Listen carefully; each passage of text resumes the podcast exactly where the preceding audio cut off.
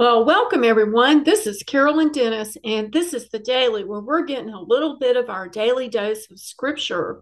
And I encourage you to always go back and study your Bible and read your Bible, spend time with the Lord.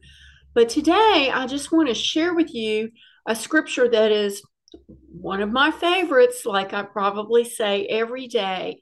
And this is from Psalm 23 verse 1. And this is where we meet Jehovah Rapha. Woo! I can't wait to tell you about this. And Jehovah Rahi, Rahi is the Lord my shepherd. So Psalm 23, verse 1 says, The Lord is my shepherd, I shall not want.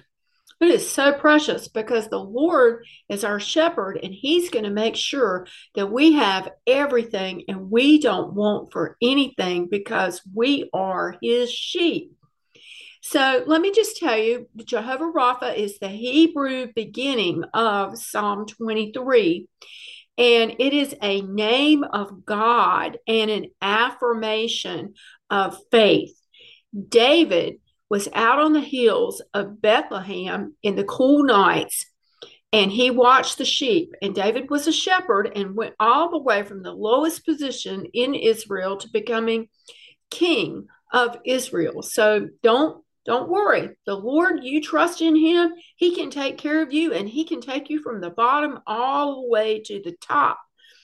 Um, so David had to shepherd the sheep, sheep. He knew the lions, the wolves, the bears, and he, the thieves, all of them. And he had to take care of them and keep the sheep and protect them. He watched over them. So he understood the role of a shepherd. So he understood when he wrote this, and the Lord is my shepherd. He is our shepherd.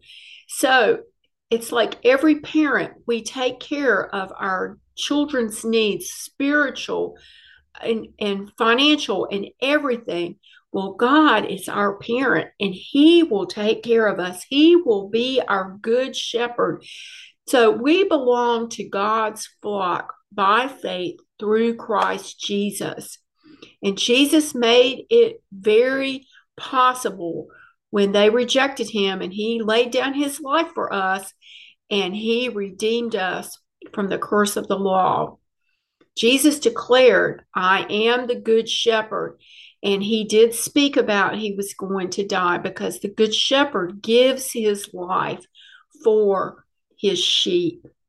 So I just want you to ponder on that today that this is a name of God, Jehovah Rapha, and Jesus is the good shepherd and he is going to take care of you. And all you have to do is believe and call out to him and pray and spend time with him and love on him because he loves you and he will take care of everything in the right time.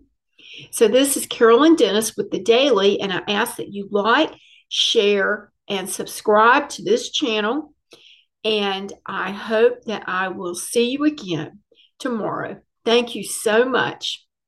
Shalom.